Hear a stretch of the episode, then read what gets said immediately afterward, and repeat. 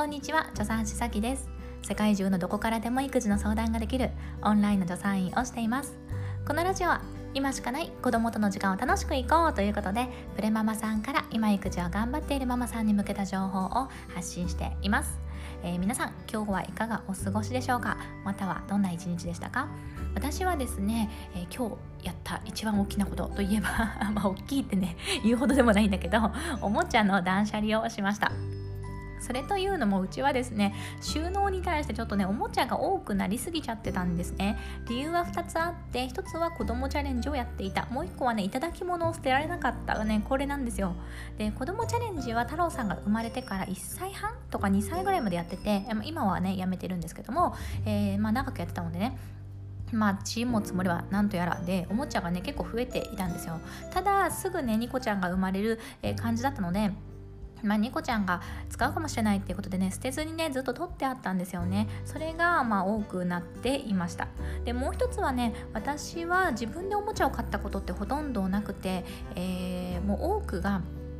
友達、えー、家族。親戚ねそういった大事な方々からプレゼントしてもらったっていうものがねいっぱいいっぱいあったんですよね。でそうすると、まあ、いただいたものの実は子供があまり食いつかなくて遊んでなかったとかね、えー、最近はもう遊ばなくなっちゃったっていうものでもなんかこのいただいたね嬉しい気持ちっていうのがあったから、うん、手放しがたいっていう気持ちになって、まあ、ずっとずっと取ってやるっていう状況になってました。でそうするとですねよく遊んでいるおもちゃと全然遊んでないよっていうおもちゃも全部がねちょっと混在してしまっていてで我が家はねあんんまりこうおもちゃだなっていうのがないんですよね。なんかこうカゴみたいなものが用意してあってでそこにまジャンル別にちょっとおもちゃをまとめてある、えー、で少し、えーとまあ、棚といってもその専用の棚ではなくって元からあった棚の一部におもちゃを収納しているっていうような感じになっていたので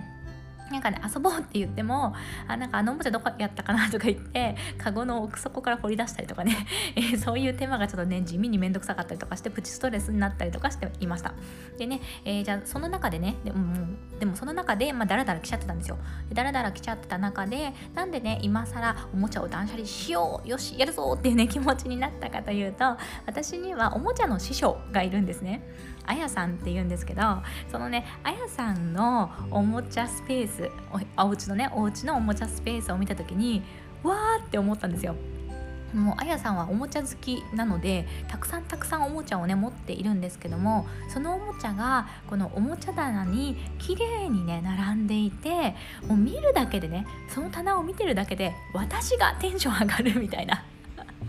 えなんかすごい楽しそうなんですけどっていうね棚にね仕上がってたんですよね。ねすごくいいなと思って、まあ、当たり前なんですけども、まあ、おもちゃはねやっぱり持ってるだけじゃダメだなってことを再確認しました。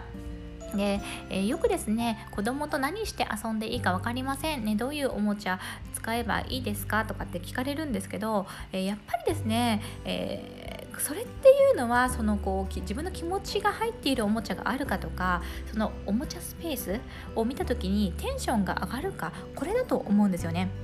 なんか私自身はそんな感じで今完全にテンション上がるスペースになっていなかったので、えー、子供と遊ぼうっていうふうに思ってもまさに、えー、何して遊ぼうかなみたいな感覚になってたんですよね。だけどあやさんちみたいに綺麗にねお気に入りのおもちゃをちゃんとね綺麗に並べていたらそのスペースをね見てるだけでね楽しくなると思うし今日何して遊ぼうかなってなった時にもうおもちゃのスペースをパッて見ればいろいろおもちゃが並んでいて目についたものよしじゃあこれで遊ぼうっていう風にね、えー、なれると思うんです。だからねその自分が何していいか分かんない。何しようって悩んじゃうって方は、まあ、おもちゃのねスペース遊ぶスペースっていうのを自分のテンションが上がる形にね作る。この環境を楽しくするっていうのがもしかしたらいいかもしれません。ということでねですね、えー、断捨離を踏み切ったわけですけれどもどういうふうにね断捨離をしたかというと、えー、こんまりさんって皆さんご存知ですか？近藤真理さんだったかな、うん、数年前もう10年前ぐらいとかになるのかな？もしかしたら。結構大ヒットした、えー、片付けの本を書かれていた方なんですね。でちょっと 私も何年も前に読んだのでちょっと内容が正しいか、えー、少しあの自信がないんですけども正しくなかったらこんまりさんごめんなさいって感じなんですけど、えー、記憶ではですねあのこんまりさんのその片付け術っていうのはそのものを捨てるか残すか考える時にときめくかどうかで決めましょうっていうのがポイントなんですよ。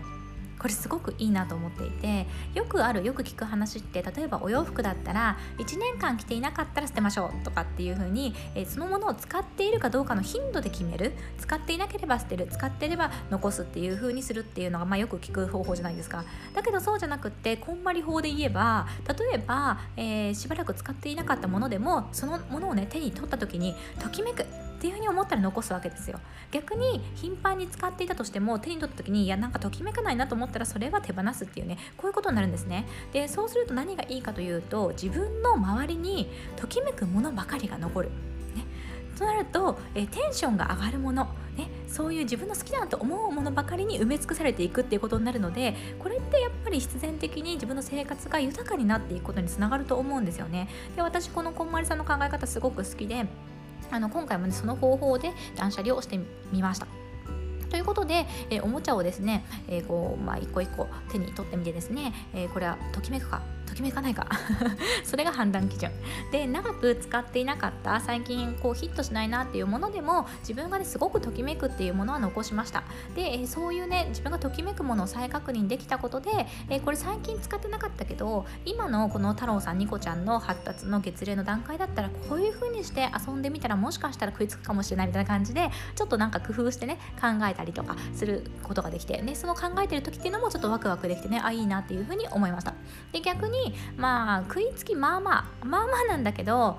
どうしようかなこれっていうものは、まあ、ときめかなかったら処分しました。うん、思い切って処分しました。でね結果スーパーのビニール袋まあ、1つ分1杯分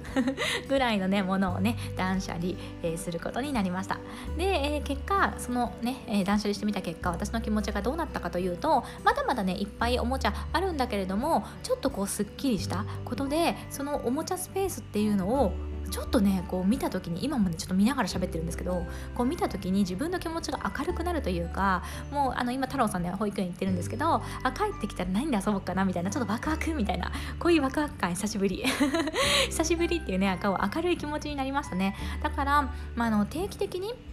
こうやっておもちゃの整理をしたりそこに手をかけていくことで自分もそこのね手入れをしてるって意識を持つから、えー、そこに愛着が湧いて、えーまあ自分のテンションが上がると、ね、すごくいい効果がねあるんじゃないかなっていうふうに思ったりしてなんか大満足です。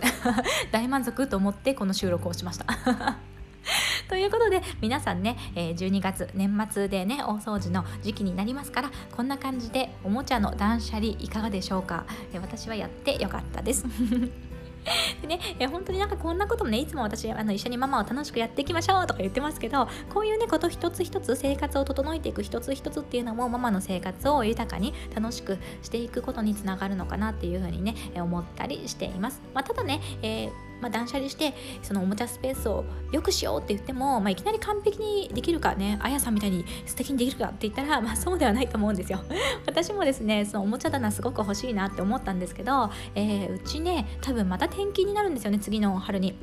なんか転勤がまた濃厚になってきました。なのでまた次のね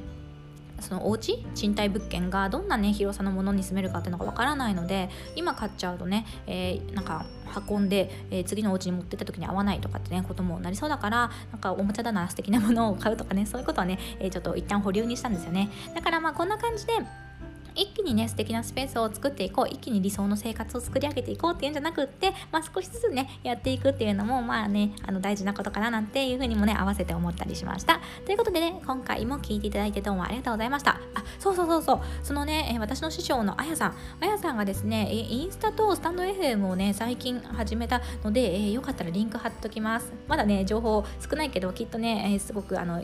あのこれからね発信していくんじゃないかなっていうふうに思います。でおもちゃっていうのも、えー、私はですねこのあやさんにいろいろ教えてもらったことで、えー、すごく好きになったっていうのがあるんですよ。でいろいろねネットで検索して自分の子供に合いそうなものとか気になるものあるかなって探すのもいいんだけれどもなんかこういうきっかけで、えー、なんか興味を持つっていうのも愛着が湧く一つかなって思うんですね。例えばこのね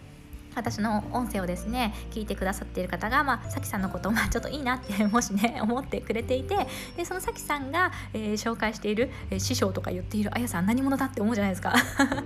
でそのあやさんのところに行ってなんかもしねそこで素敵なおもちゃが見つかったとしたらなんかその素敵なおもちゃを見つけたっていうことにただネット検索をして見つけた時とこういうこう経過があってストーリーがあってそれを見つけたっていうので、えー、このストーリーがあった方がさらにそこに愛着が湧くんじゃないかなっていうふうに私は思ってるんですね。私自身がそうなので。私自身がそのおもちゃに出会うまでのなんかこうストーリーがあった方がさらに愛着湧くタイプでそれをなんか楽しく思えたりとかそのおもちゃに対してテンションが上がれたりっていう風にするのでなんかねそんなのも素敵かなと思ってあえてねこのあやさんのリンク貼っとこうと思います。よかったらね、え覗いてみてください。とっても素敵な方です。ということで、えー、今回もね皆さん聞いていただいてどうもありがとうございました。皆さん一緒に楽しくお母さんをやっていきましょう。ありがとうございます。では助産師さきでした。またね